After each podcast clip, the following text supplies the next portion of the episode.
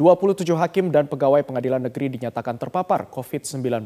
Akibatnya gedung PN Jakarta Pusat selasa pagi di lockdown. Pengadilan Negeri Jakarta Pusat kembali menghentikan sementara sejumlah agenda persidangan usai ditemukan adanya hakim dan pegawai yang dinyatakan terpapar COVID-19. Sebanyak 27 orang di lingkungan PN Jakpus terpapar COVID-19. Hal ini diketahui berdasarkan hasil swab antigen yang dilakukan oleh PN Jakpus pada Senin kemarin terdapat 18 orang yang hasilnya reaktif, sementara 9 orang yang hasilnya positif berdasarkan hasil tes swab PCR.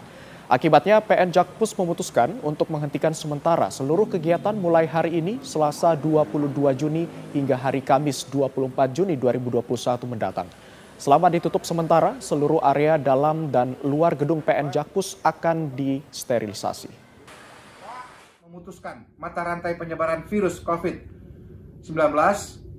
di lingkungan Pengadilan Negeri Jakarta Pusat maka terhitung mulai hari ini Selasa 22 Juni 2021 sampai dengan esok Kamis tanggal 24 Juni 2021 untuk sementara kegiatan operasional di Pengadilan Negeri Jakarta Pusat. Pemirsa akibat sejumlah ASN yang terpapar COVID-19, kantor Bupati Kendal ditutup sementara. Sementara itu untuk pelayanan kepada masyarakat diarahkan melalui daring. Seperti inilah kondisi komplek kantor pemerintahan Kabupaten Kendal, Jawa Tengah. Tidak terlihat adanya aktivitas ASN yang masuk ke kantor. Kantor pemerintahan Kabupaten Kendal ditutup untuk sementara waktu setelah sejumlah ASN di lingkungan Pemkap Kendal terkonfirmasi positif COVID-19. ASN Pemkap Kendal pun diminta untuk bekerja dari rumah selama kantor ditutup sementara. Hal ini dilakukan untuk memutus mata rantai penyebaran COVID-19. Selama ditutup, kantor Pemkap Kendal akan dilakukan sterilisasi dengan penyemprotan disinfektan ke seluruh ruangan. Pemirsa pemerintah memutuskan untuk mempertebal PPKM Mikro dalam upaya mencegah penyebaran COVID-19. Kapolri dan Panglima TNI pun mendukung langkah ini dan akan lebih melibatkan personil TNI Polri dalam menegakkan protokol kesehatan. Pak Menko tadi, yang paling penting adalah bagaimana kita melaksanakan implementasi lapangan di PPK Mikro, kita mengurangi mobilitas. Dan sudah tadi disampaikan oleh Pak Menko bagaimana kita akan membatasi pergerakan sehingga mengurangi antara 75% mobilitas sampai 100% tergantung kegiatannya dan jenis kegiatannya seperti apa dan juga jenis daerahnya. Jadi untuk implementasi lapangan program PPK Mikro yang paling penting arahan beliau mengurangi mobilitas sudah disetujui pengurangan antara 75% sampai 100% untuk daerah-daerah yang memang sudah masuk zona merah. Terkait dengan penegakan aturan ataupun penegakan hukum di wilayah-wilayah yang telah ditentukan adanya pembatasan ini akan kita uh, perkuat wilayah-wilayah yang melebihi jam operasional uh, kita lakukan uh, penutupan termasuk tentunya terhadap yang melanggar akan kita terapkan sanksi sesuai dengan kesepakatan uh, yang telah uh, dilaksanakan. Seperti yang disampaikan oleh Bapak Menkes bahwa di hulu harus benar-benar kita kerjakan semaksimal mungkin Salah satu contoh adalah perkuatan empat pilar. Yang dikatakan biasa tiga pilar, kita empat pilar, yaitu yang pertama adalah uh, kepala desa atau kecamatan Pak Camat, kemudian yang kedua adalah kepala puskesmas, ketiga Babinsa, dan keempat adalah Babin Kaptipmas, karena memiliki fungsi yang kuat untuk melaksanakan pencegahan, kemudian penanganan, yang ketiga adalah pembinaan dan dukungan terhadap pelaksanaan PPKM Mikro. Pasca lonjakan kasus COVID-19 di ibu kota, jenazah yang dimakamkan dengan protokol COVID-19 di TPU Rorotan terus bertambah. Menurut keterangan salah satu petugas TPU, jenazah yang dimakamkan bisa mencapai 40 jenazah per hari. Jumlah ini pun meningkat dibandingkan sebelum ada lonjakan COVID-19, di mana rata-rata hanya ada 10 jenazah per hari. TPU Rorotan di kawasan Cilincing, Jakarta Utara menjadi salah satu tempat pemakaman umum bagi pemakaman jenazah khusus dengan protokol COVID-19. TPU Rorotan sendiri sudah dibuka sejak bulan Maret 2021 lalu eh, dan dari pantauan kami sejak siang tadi ada sejumlah mobil ambulans yang terus berdatangan untuk membawa jenazah COVID-19 dan dikuburkan di TPU Rorotan uh, di kawasan Cilincing Jakarta Utara ini.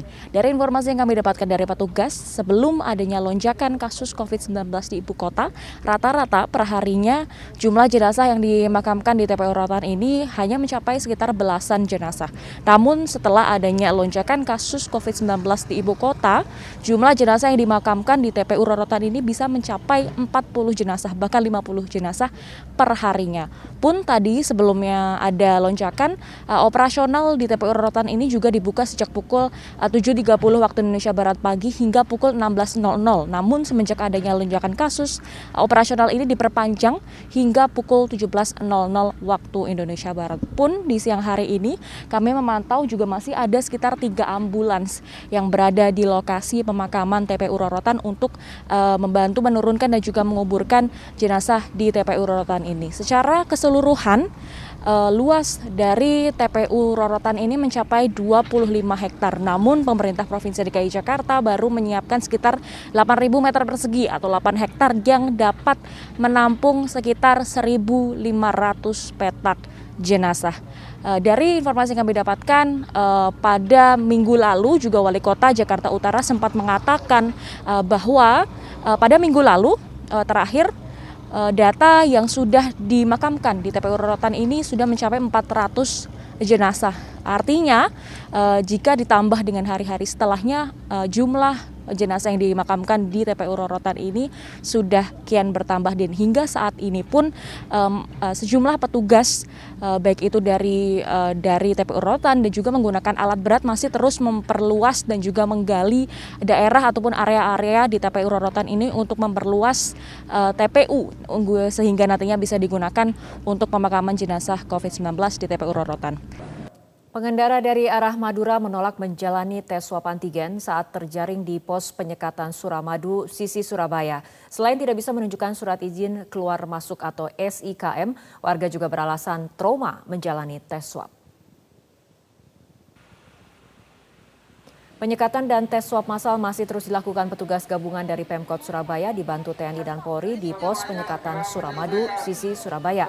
Namun kini Pemkot Surabaya meminta warga yang datang dari Madura untuk menunjukkan surat izin keluar masuk atau SIKM yang berlaku selama tujuh hari sehingga warga tidak perlu lagi menjalani tes swab di pos penyekatan. Namun ada saja alasan warga yang menolak tes swab antigen. Salah satunya Ali Husnan, warga Kamal Bangkalan Madura yang tidak bisa menunjukkan SIKM dan menolak dilakukan swab antigen. Setelah petugas mencoba berulang kali dan menenangkan, warga akhirnya bersedia disuap dan beralasan trauma karena setiap hari, setiap hari harus pulang pergi dari Bangkalan ke Surabaya untuk bekerja. PMK Muhajir Effendi memastikan tes swab massal bagi warga yang datang dari Madura tetap dilakukan hingga batas waktu yang belum ditentukan. Terkait tes swab massal di Suramadu juga sudah dibuatkan solusi, yakni dengan hanya menunjukkan surat izin keluar masuk atau SIKM dan turut mencantumkan hasil tes swab yang berlaku tujuh hari. Dengan membawa poster, ratusan warga Madura yang datang ke Balai Kota Surabaya dengan menggunakan sepeda motor dan truk tersebut berorasi dan meminta bertemu dengan Wali Kota Surabaya, Eri Cahyadi, untuk berdialog dengan para pendemo. Dalam tuntutannya, masa meminta Wali Kota Surabaya Eri Cahyadi membubarkan penyekatan di Suramadu yang dianggap diskriminatif kepada warga Madura serta menyebabkan kerumunan.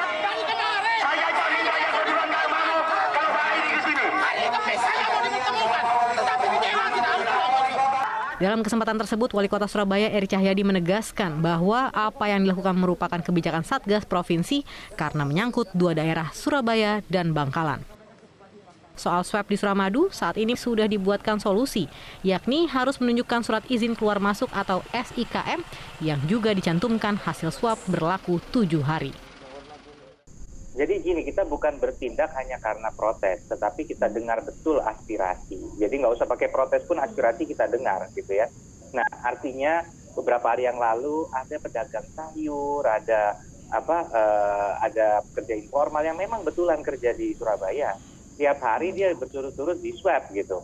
Nah, inilah yang kemudian kita lihat, oke, okay, kita memang mencoba mencari titik temu. Perjalanan yang non esensial kita batasi, kita okay. discourage bahkan tapi perjalanan yang esensial kita coba tetap dengan progres, tetap dengan uh, ngecek antigen, tetapi durasi uh, validitasnya yang diperpanjang dengan sistem SIKM. Menko PMK Muhajir Effendi yang meninjau pos penyekatan Suramadu sisi Surabaya memastikan tes swab massal bagi warga yang datang dari Madura tetap dilakukan hingga batas waktu yang belum ditentukan. Menyesuaikan kasus COVID-19 di Bangkalan menurun. Sementara agar tidak ada yang merasa didiskriminasi, pakar epidemiologi Unair, Windu Purnomo, menilai Pemprov Jatim lebih tepat menerapkan PSBB Surabaya Plus, yaitu penyekatan di enam wilayah sekitar Surabaya. Ya kalau kita ingin bisa segera menyelesaikan COVID-19 ini khususnya di Surabaya, khusus lebih di wilayah Madura ya harus tetap jalan ini, nggak boleh dihentikan. Karena kalau dihentikan nanti kalau eh, menjalar ke mana-mana gimana? Nah, yang seharusnya diambil adalah sekarang jangan tanggung lagi. Lakukan PSBB ya. Gerbang Kertasusila ya. Jadi gerbang ger, Gresik, Bangkalan, Mojokerto, ya, kemudian Surabaya, Sidoarjo dan Lamongan. Enam kabupaten kota ini, karena mereka ini memang betul-betul ini merupakan satu kesatuan epidemiologis karena pergerakan warga di antara enam kabupaten kota ini uh, sangat apa sangat sangat cair gitu ya. Para tenaga kesehatan di pos penyekatan Suramadu pun diminta untuk selalu menjaga kondisi kesehatan. Sebab setiap hari para tenaga kesehatan melayani tes swab antigen dan tes swab PCR dari berbagai karakter masyarakat. Tugas gabungan yang berjaga di lokasi pun menjamin keamanan dan ketertiban bagi seluruh warga yang melintas di jembatan Suramadu. Keterisian tempat tidur di Rumah Sakit Darurat COVID-19 RSDC Wisma Atlet Kemayoran Jakarta nyaris penuh. Hingga selasa siang keterisian tempat tidur hanya tersisa 14 persen dari total tempat tidur yang ada. Hal ini disampaikan Komandan Lapangan RSDC Wisma Atlet Letkol Laut Muhammad Arifin di RSDC Wisma Atlet Jakarta. Arifin memaparkan pada selasa ini ada 852 pasien baru yang menjalani perawatan di RSDC Wisma Atlet. Sehingga secara keseluruhan ada 6.402 pasien COVID-19 yang menjalani isolasi terkendali. Sekitar 10 persen di antaranya merupakan pasien anak-anak kita monitor di UGD tiap hari memang masih tinggi pasien yang masuk. Jadi rata-rata masih di atas 600.